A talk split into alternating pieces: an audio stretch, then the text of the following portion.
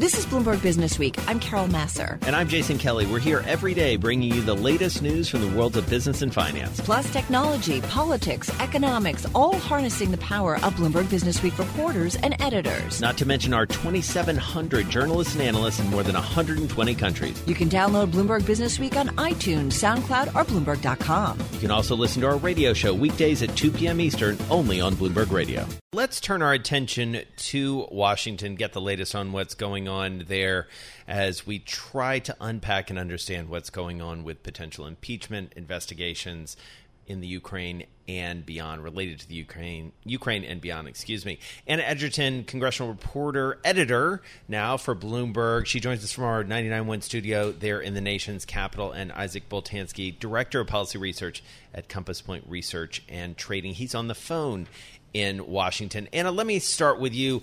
What's the latest? What do people need to know at this point in the day, knowing that by the time the show is over, everything could have changed?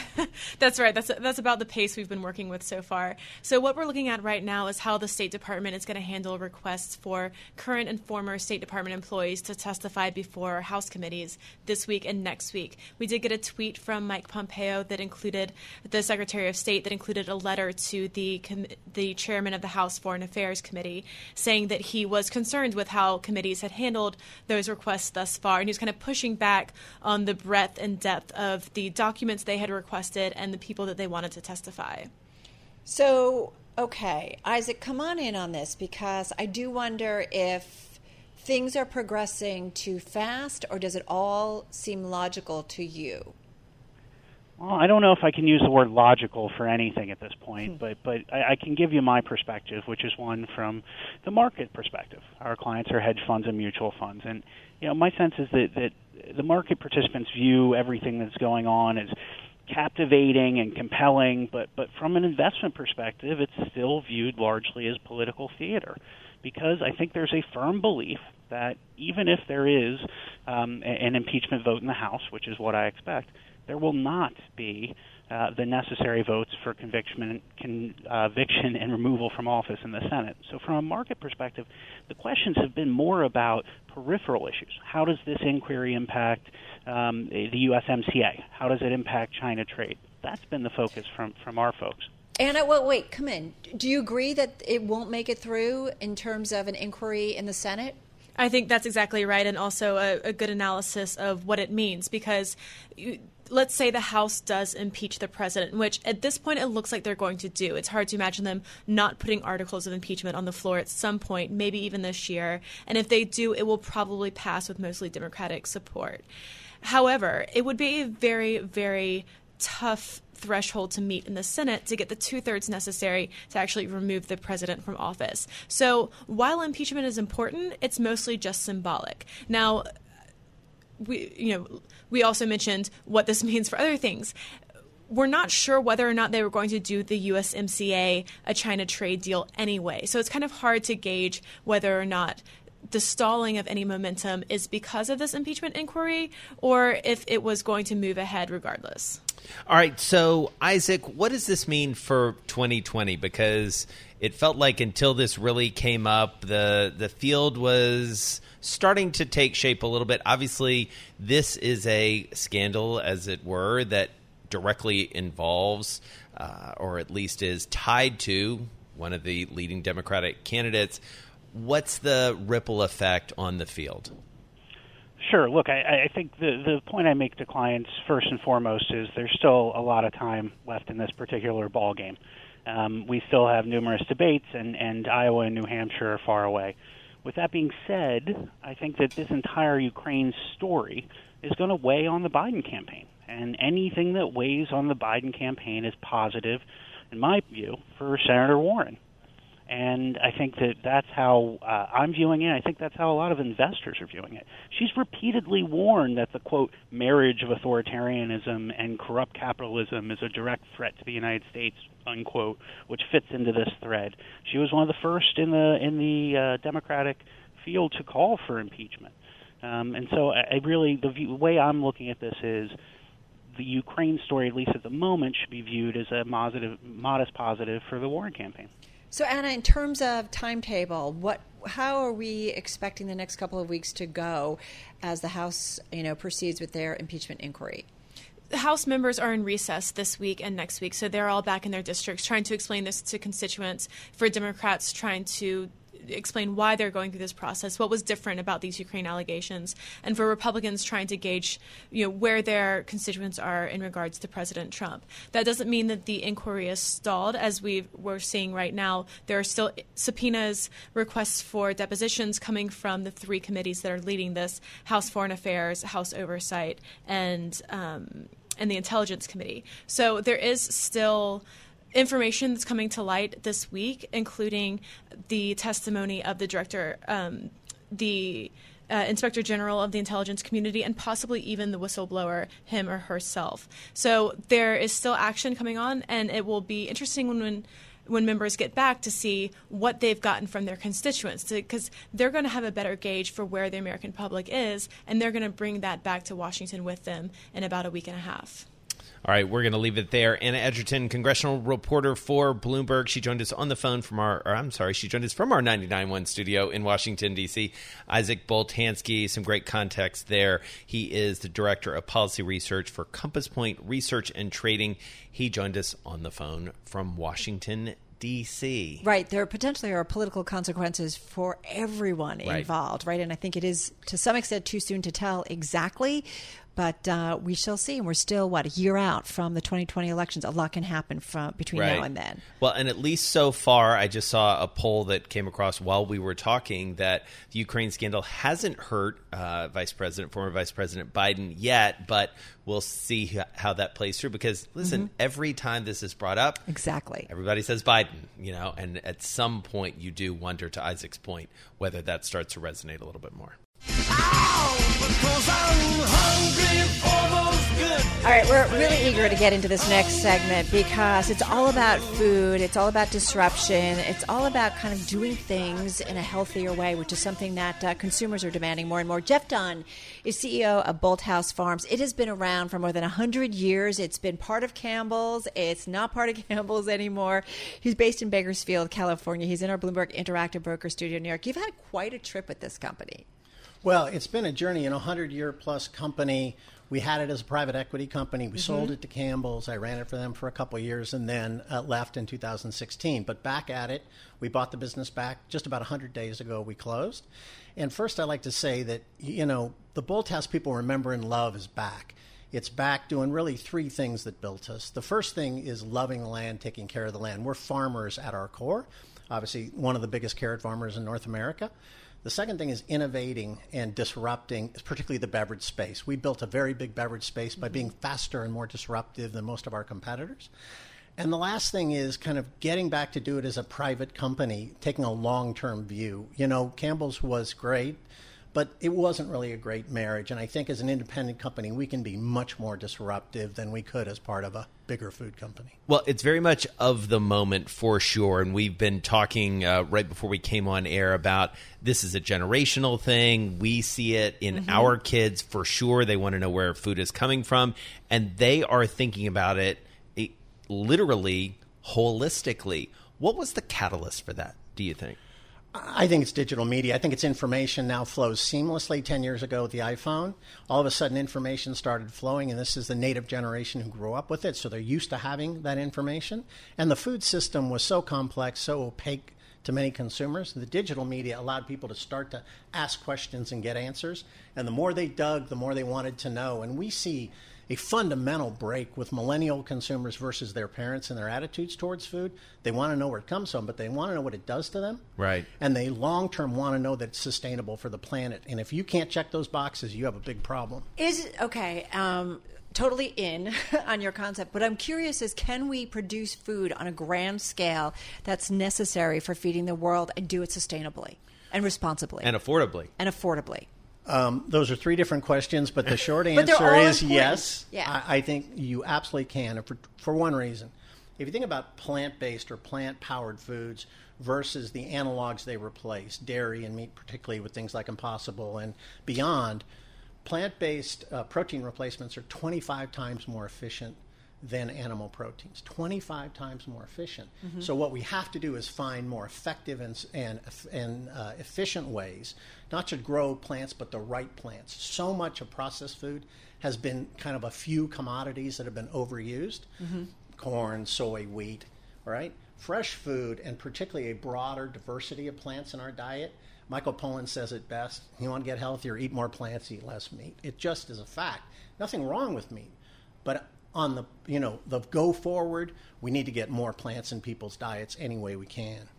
And so this is quite something you're trying to pull off, which is you sell something, you bring it back. This doesn't happen a lot. Um, what's the high wire act here, or how much of a high wire act is it, and how much of it is just sort of getting back to basic? hundred days in, what are you finding? Well, it's both getting back to basics and a high wire act from this standpoint you know, this business had a couple tough years, lost 100 million of revenue and 100 million of profit in three years. Whoa. That was really a function of applying a shelf stable playbook to a fresh business. Mm. We have the longest shelf life we have is 60 days, so it requires very fast decision making. We say, you know, decision making in a fresh is perishable. If you don't make the decisions quickly, you got a problem. Very different in shelf stable. That's what really broke the business. So I brought back 75 people in the first 100 days who worked for me before. They know how to run my playbook, and they're already doing it. So that's the recovery piece. We've yeah. got to fix the foundational pieces. But then I've also brought a number of people from Silicon Valley who worked in my kind of venture part of my career. I've got multiple careers who are bringing that disruption. So the combination of a stable cash flow a really great infrastructure with that disruptive product strategy, especially, I think is going to really work for us. So the numbers are better already? no, well, it, it depends on. know, no, we have not bottomed out, uh, but we figure by the first or second quarter next year, we kind of hit the bottom and we turned because we had to bring in a new team, carve out from Campbell's, a lot yeah. of one time things. But we have 25 new products we'll launch in January, a new protein keto line uh, a, a, line of shots and a line of CBD beverages. So things that were not even in consideration with Campbell's own the business. How tough is it though, um, Jeff, to get the shelf space? And, and get because there's a lot of stuff competing it, out there. Just got about thirty seconds. We have two yeah. benefits. One is we're one of the two uh, carrot suppliers in the United States. So basically, every large customer is buying from me or my competitor. So there's leverage that you have. So we have leverage. We and we have trucks going to every every store. Right. Our beverage business has very strong distribution. So for us, it's really about the sales effort. One thing we've done is bring back a direct sales team. We had a brokered sales team, which yeah. was again slower. Yeah. The whole theme here is speed to decision making. That's part of that 75 people we hired. So we'll give All you right. another 100 days and then come back and tell us how things are awesome. going. All right. Jeff Dunn, CEO of Bolthouse Farms, hanging with us. And Jeff, you know, you mentioned sort of your multiple careers, and one of them is as an investor. And I do wonder, from a pure money perspective, what's driving the latest and, and greatest here because you just got to follow the money to figure that out, right? Yeah, following the money is exactly right. So think about the venture space. Last 10 years, more money has come in in ag and food venture, true venture, than in all time before that because it wasn't a space that got a lot of venture money. But with Impossible and Beyond and others, there's been this growing amount of money coming in because globally, this is a hot topic for a lot of countries outside the United States. So a lot of money's come in. A whole new group of entrepreneurs have sprung up. Right. This is about the, the venture ecosystem, and they're developing not just products, but whole new technologies in things like genetics and robotics and data that can be applied to the food system very effectively. So I think one of the big changes we have yet to see you know, impossible at McDonald's is like one early tip of the iceberg. But these technologies are coming. We want to be an early adopter at Bolthouse. Jeff, what does it mean? Just got about 50 seconds left here. What does it mean for the Campbells or the Cokes or the big food manufacturers that, yeah, they can buy a, a young company, but it doesn't necessarily shift their whole business? I, I think it, it's, a, it's, a, it's a very difficult problem for them because unless they adopt these technologies early, which from a risk profile standpoint as a public company is more difficult, yeah. that's why being a private private company, it's easier for us to be early adopters. But I think they have no choice. And, you know, the CEO of McDonald's said he needs a Big Mac to be as relevant as big tech. Right. That's the answer. They understand what's changing, but it's very difficult culturally for them to get there. And then the effect of uh, activist investors and short termitis as a public right. company makes it even more difficult. But consumers are demanding the change. You better change because the consumer has changed. All right. Jeff Dunn is the CEO of Bolthouse Farms based out in Bakersfield, California. Here with us in New York City today. Looking forward to tracking this one because, as we say, it's something we're looking at a lot, whether it's mm-hmm. food or fashion or sometimes, you know, plant based fashion. It's all over the place. this is Bloomberg.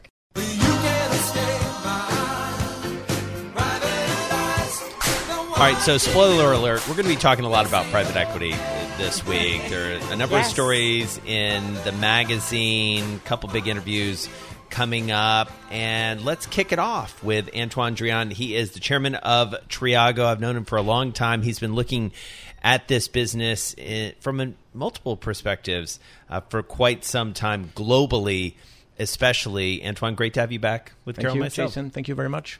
All right, so set the stage for us a little bit because it feels like private equity is having a bit of a moment right now. Trillions in assets under management, even the dry powder is manner, man, measured, excuse me, in trillions at this point. Why is it so popular with investors? It's popular because performance is there. Um, I guess it's the only asset class with a two digit return, and that's been the case for the last 10 years. It looks like most people think this is going to be the case for the next 10 years. Uh, that's point one. Point two is that this has become a pretty liquid asset class, actually. This may sound strange. You know, private equity is private, right? Um, but you can actually uh, use the secondary market to get out of some, some funds if you wish to, which is a good option. I mean, a few years ago, people didn't want. I mean, LPs didn't want to get in because they were afraid of not being able to get out if they if they needed. So performance plus liquidity plus resilience. Uh, it's that's I think those are the three main factors. Antoine, do we have a lot of money, though, private equity money, chasing too few deals? And what is that doing then ultimately to valuations?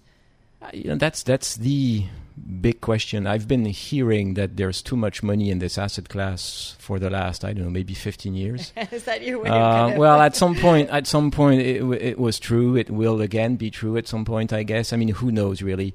What I know is that PE is only close to two percent of global financial assets. I mean, if you think about it, that's nothing, right? Uh, Yale, for instance, is I believe allocating close to forty percent Right. of its endowment to private equities.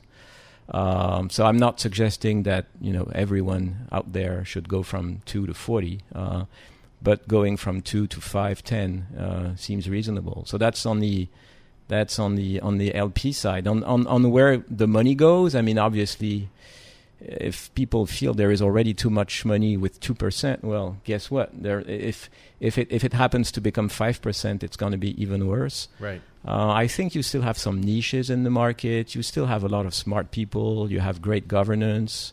Uh, so I'm not that afraid actually of what, what's happening. I think listed. I think the listed side should be a little bit afraid because you have less IPOs and you have- Right. I mean it's that's where that's where the danger is actually, but not so much for E. PE. So let's go with that for a second because we have seen some real uh, sort of breaks in the market in some ways, some differences in public valuations and private valuations. IPOs have been a tough place to be. You look at last week with Peloton. WeWork is a little bit of a, a separate issue, but these private valuations versus public valuations, what, what do you, where do you see the, the disconnect, and, and how does that get rectified? Do you think? Well, I think that at the end of the day, it's really supply and demand. And on the PE side, there is you know a lot of money, as you said, and and you have a lot of great deals. But still, I mean, there is competition and prices go up, and there's probably less interest on the listed side. Uh, so prices are going down and, and, and, and multiples are going down. So I think this is the main reason. Now you're right. I mean, there should be some kind of a liquidity, uh, you know, risk that is not factored in uh, in in pricing. But I mean, it's still, you know, it's it's it's a great asset class, and I think many people are jumping in. And my feel my feeling is that it's definitely not too late. Um, what does it mean for the retail investor who can't necessarily tap into private equity so easily? Well, that's been a big story for the last five years. I think many uh, people are, are feeling that the retail money should definitely be part of the game, and there's really no reason why retail investors can buy you know listed stocks and not private stocks. And so we're seeing some initiatives now. You know, uh, some of the large funds out there are have started um, funds where they can take smaller amounts. Uh, you're also seeing a lot of feeders that are run by banks, etc. And some of the large asset managers are starting uh, to put programs together to actually uh, help these retail investors invest in funds. So I think this is also going to be part of this, you know, two percent number going back to maybe five or ten. There we'll will be more of it. There will be a lot of retail money, I believe, right. uh, but funneled into you know specialist vehicles and other other stuff like that. So, as you look at this market from a macro perspective, but also talk to some of the big managers, we are at a very political moment in our world, and certainly here in the United States, as we look at a, a 2020 presidential election, Elizabeth Warren and others have really set private equity in their sights from a critical perspective. What's the political risk for private equity right now?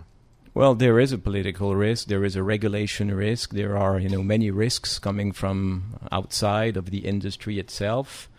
Uh, it's an industry where you know where regulation is actually already there because it's for professional investors. And what I mean by that is that you know you cannot go to professional LPs without being very disciplined and without having very proper you know, uh, governance, reporting, etc. So this is this is an industry where that is pretty much auto-regulated. Uh, but of course, I mean, if if some people want to, you know, look at what's happening, uh, I mean, it may be negative surprises for the for the industry. I'm not suggesting that that something bad is happening. Definitely not. But I mean, if if you know, paperwork, etc., is probably not something that this industry is, is, is looking for. Well, it could be higher taxes. You know, could be Yeah. a little Mm-hmm. bit more regulation, as you say, that puts some more parameters. Because in the wake of the financial crisis, you know, banks got a lot more regulated, hedge funds got a lot more attention, but private equity didn't really. But private equity didn't because I think there were basically no casualties mm. within the PE space, and I think it's actually a very good, you know, margin of. They they bring a very good margin of safety. Hmm. They can hold for a long time. Uh, they are very strict about governance. Uh, so I mean, it's it's probably a, a, a good thing that they're there when things uh, turn sour. In terms of opportunities within where you're finding to commit potentially new money in the private equity world, where is it? You mean geographically or Geographically or even industry wide? I think what what we're seeing is is uh, sector specialists are raising more and more money. I think this this industry is becoming a, a- a space for people who who know what they're doing. I mean, this may sound strange, but it's not only a question of you know leveraging and deleveraging, etc. It's it's really also a question of really n- n- knowing what you're doing and investing in certain industries, certain companies, and adding value, as everyone says, but for real. Right. Um, so specializing it really. And then yeah, yes, and actually Efforts doing to something it. to the probably smaller funds also. All right. Great to catch up with you. Antoine Drean is chairman of Triago, also the founder of Palico, uh, based in Paris, but a global citizen to say the least. He's here in New York with us. You're listening to Bloomberg Businessweek. The answer, my friend, is blowing in. So we've talked a lot about alternative energy in the last uh, few weeks. That's certainly a focus of uh, the UN General Assembly and, of course, of the Bloomberg Global Business Forum. Alternative energy, no doubt about it, has made inroads in many parts of the world. And yet, why is it so hard to build offshore wind power in the United States? Writing about that is Jennifer Dlouhy. He, she is environmental regulations reporter at Bloomberg News. She is in our 991 studio in Washington, D.C. Joel Weber, Bloomberg Businessweek editor. He's in our Bloomberg Interactive Broker studio uh, New York. So let's talk about this. I mean, I feel like, you know, alternative energy, Joel, we know it's made some great inroads, but it, there's still some, you know, stumbling blocks. Yeah, the one place that we can't, the U.S. can't seem to make enough wind power uh, is offshore. Onshore, not a problem. Yeah. It's cheap.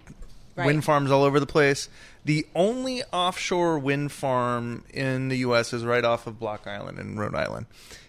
Small, and every time that new ones come up, they get rejected, including just recently. Jennifer, what happened? Well, so this uh, project off the coast of Massachusetts, Vineyard Wind, uh, was getting really close to uh, a critical approval at the Interior Department uh, when uh, federal regulators ordered up some more review of the project. Uh, basically, they want to look at concerns around fishing, potentially meaning a project approval won't come until March of next year, maybe later. It's a big blow to the developers because you know timelines matter, and they have a tax credit hanging in the balance here. And what is the timeline for that tax credit? Uh, it, it, depends on uh, how they structure it. There's a way for the project to uh, still capture the tax credit uh, if they get into construction in the next, uh, you know, eight months or so. Um, but it really uh, the, the timelines for construction were so tight, and because they have to shut down operations during times of whale migrations and such, so there's just a limited window for them to to get these turbines in the ground. And so, Jennifer, how much of this is sort of not in my backyard? How much of it is political? What's the resistance as you look across all these different elements? So uh, NIMBY is definitely a part of this in the sense that after Cape Wind, uh, there, there, was this famous project off the coast of Massachusetts uh, that that uh, failed very famously several years ago called Cape Wind, and right. after that, and that was largely because of local opposition. Folks, uh, very powerful uh, entities, did not want it, want this in their sightlines, and after that, developers and federal regulators decided the best course was to move further offshore to take these wind turbines and get away from the coasts. the problem with that is that that pushed them in the middle of prime fishing territory. It put them into shipping lanes, military uh, areas uh, used by the Navy. So suddenly you removed one challenge uh, from the, the coastal residents and you created all of these others. And that's exactly what we're seeing play out here and with all of these projects that are waiting in the wings on the East Coast. What's ironic here, though, is that consumers, when you ask them how, where they want their energy from, even on the East Coast and especially in New England, will say offshore wind, Absolutely. Uh, you know, it, we we see this across the board with renewable energy. Uh, you know, there's an appetite for clean energy. Uh, it just doesn't translate when it's going to be in your backyard when you're going to feel the direct impacts of that development. And so when you think about, I mean, to me, one of the things that's interesting here is that the, the federal government is the one speaking up here. Who are all the the various yeah. groups of, of constituents that that they're um, speaking up on behalf of to to slow this down and actually you know reassess the projects they are uh, essentially elevating the concerns of the fishing industry. I mean, there's a at least 1.4 billion dollar fishing uh, industry along the eastern seaboard uh, that has very powerful uh, interest and advocates saying you could completely decimate some of our catches. You could uh, hurt scallop couch- catches in in the northeast around New York with some of these projects, and even Vineyard Wind will affect uh, some of this. activity. So, so they essentially have uh, elevated those concerns in the federal government, and uh, which is ordering additional review of maybe the turbines should be placed in a slightly different orientation so that uh, their uh, trailing lines don't get ensnared by them. Maybe there's a way to ensure that these wind turbines and fishing can truly uh, coexist. So one of the things that's interesting here, Jennifer, is that um, this is seems to be like a almost like a uniquely American problem because in Europe they seem to have plenty of offshore wind. So what's what's the difference? Well, so Europe uh, got started way earlier than we did, uh, and the reason is frankly real estate. Uh, they just uh, European countries got interested in clean energy uh, and set goals for that way earlier than us, um, but because of limited real estate, they had to go offshore uh, to to satisfy those goals, and they also the government subsidized the large offshore installations generally. There is an upside to the fact that we're playing catch up. the costs have come down for these projects, so the U.S. can take advantage of all of the technological and uh, innovation and the uh, drawdown in costs over the last decade or two. Well, Jennifer, just 20 seconds here. Ultimately, do folks who are watching this, investors, I mean, will it be follow the money? If there's money to be made, will it ultimately create this industry here in the United States? Developers haven't lost enthusiasm for this. That's certainly their expectation. This build out is coming. It's just a matter of time. All right. Well, it's a really interesting story and timely, to say the least, as we talk about uh, all these big issues. Jennifer Dlouhy is environmental regulations reporter for Bloomberg. She joined us from our 99.1 studio in D.C. And Joel Weber, he's, of course, the editor of Bloomberg Businessweek. He was here in our Bloomberg Interactive Broker studio. Thank you both so much. I turn on the radio. How about you let me drive? Oh, no, no, no, no. Who's gonna drive you home? Honey, please, I'll do the driving. Drive on. Excuse me, I want to drive. Just drive, baby. It's the question that drives us.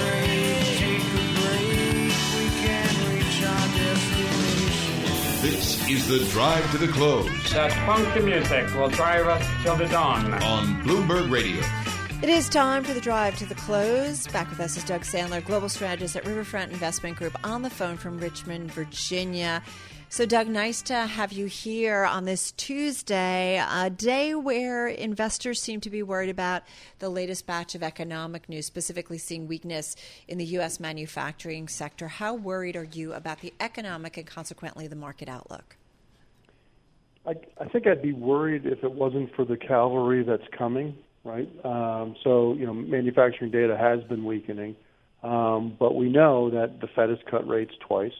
Uh, we know the Fed remains on call to do more if necessary and has been shown a willingness to act.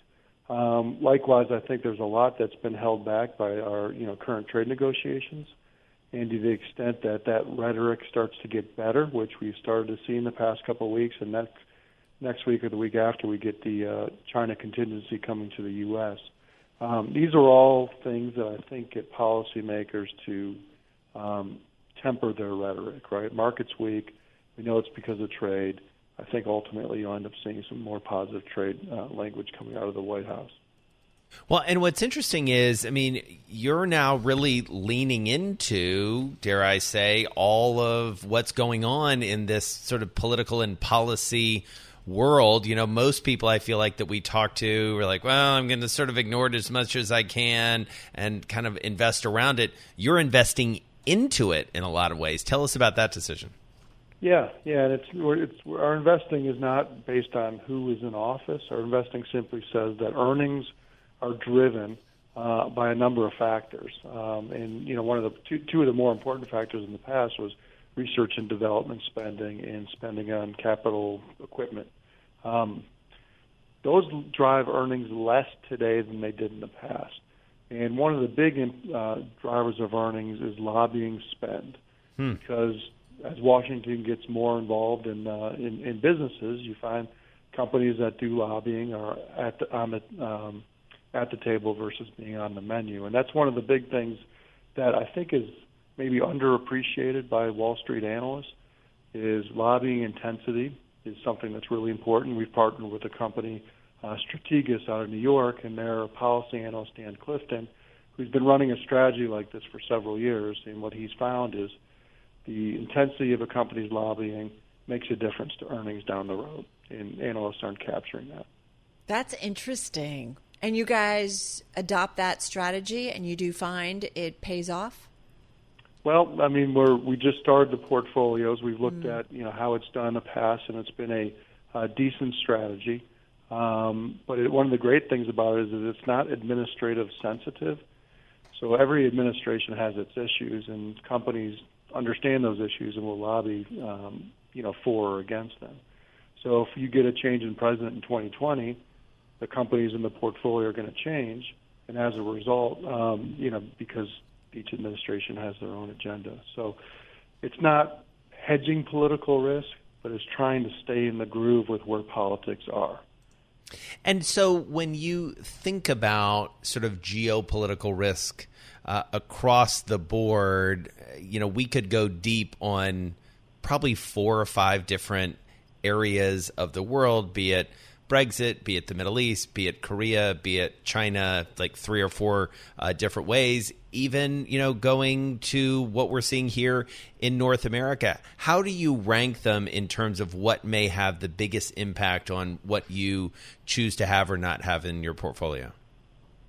Well, it's going to be really company specific. So you're going to see overweights of healthcare. To see overweights of defense companies that are just kind of always in there and lobbying for their uh, their best intentions. Um, I think this oversized political um, impact to the markets has a lot to do that with the fact that economic growth is just slow around the world. And when economic slow growth is slow around the world, it's okay for stock markets because You don't get central banks stomping the brakes, and um, you know you don't, you don't see bubbles building. But what you don't get is the American workers and workers around the world are not happy. When they're not happy, they change administrations, and they've done that six times of the last seven elections. So that kind of political volatility creates a lot of uncertainty for companies, and that's what we're trying to capture. Is let's just stay in the groove. We don't care if it's a Democrat or a Republican necessarily.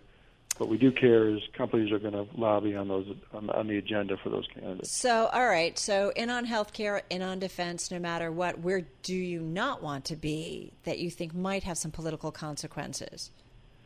Well, companies that don't tend to lobby tend to be more in the uh, utility industry. Um, technology tends to under lobby. So it's not that we would stay away from those, but just from this portfolio perspective, um, lob- lobbying is not a big part of their earnings.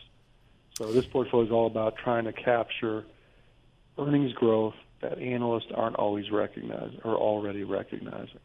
Well, it's interesting you say that about technology because it feels like that could change over the next 6, 12, 24 months, certainly as you've got uh, increasing amount of spending. Maybe it's from a low base from technology companies who may see more and more of a threat from a regulatory perspective getting called up to Capitol Hill, more and more noise being made around social media especially, is that something that could end up in your portfolio at some point?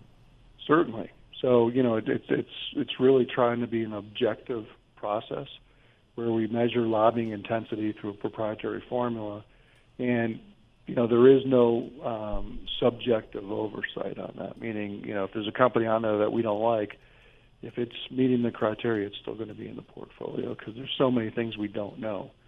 Um, I think one of the arguments is that technology companies do lobby, but they've been spending it in maybe the wrong ways. Um, Interesting. so the fact that they keep getting called in to Washington means that they haven't done a very good job of selling their message. And companies that two companies may do the exact same thing, but one might uh, sell its message, the other one doesn't, and you'll find that they're going to be treated totally different uh, on Capitol Hill. All right, we're going to leave it there. Interested to see how this strategy pays off. Uh, you'll have to come back and tell us how it's going. Doug Sandler is global strategist for RiverFront Investment Group. Join us on the phone from Richmond, Virginia. Thanks for listening to Bloomberg Businessweek. You can subscribe to the podcast on iTunes, SoundCloud, or Bloomberg.com. You can also listen to our radio show every weekday at 2 p.m. Eastern, only on Bloomberg Radio.